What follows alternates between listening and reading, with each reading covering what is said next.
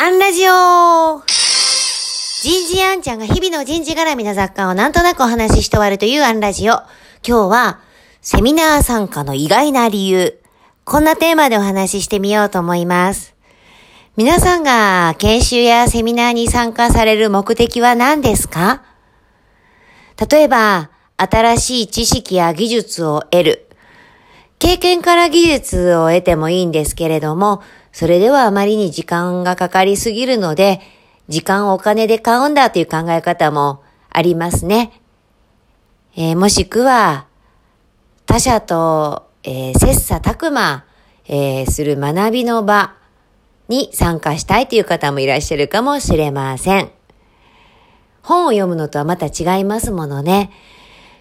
ある時え、私が登壇した高年齢者の雇用継続、その場の作り方のセミナーに、日本を代表する某大手企業の人事の方がご参加になっていました。おそらく日本においては企業価値が一番高いお会社さんだと思います。あの超大手企業が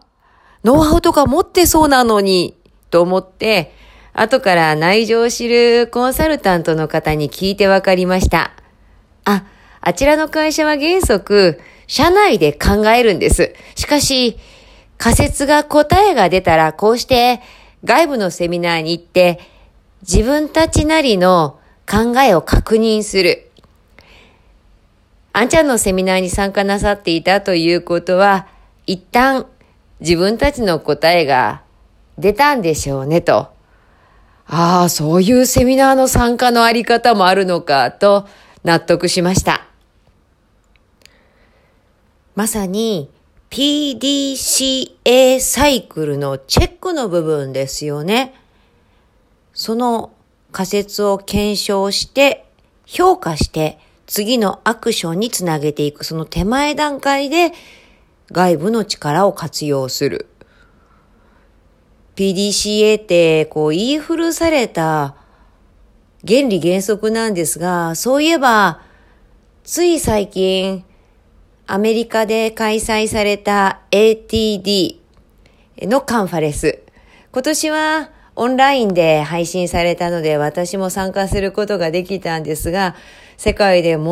最も大きな人材育成のカンファレンスのあるセッションの中で PDCA って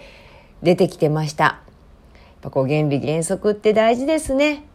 そして皆さんが研修、セミナーに参加する目的は何ですか ?PDCA でいうところのどの段階ですか？今日はここまで。次回もお楽しみに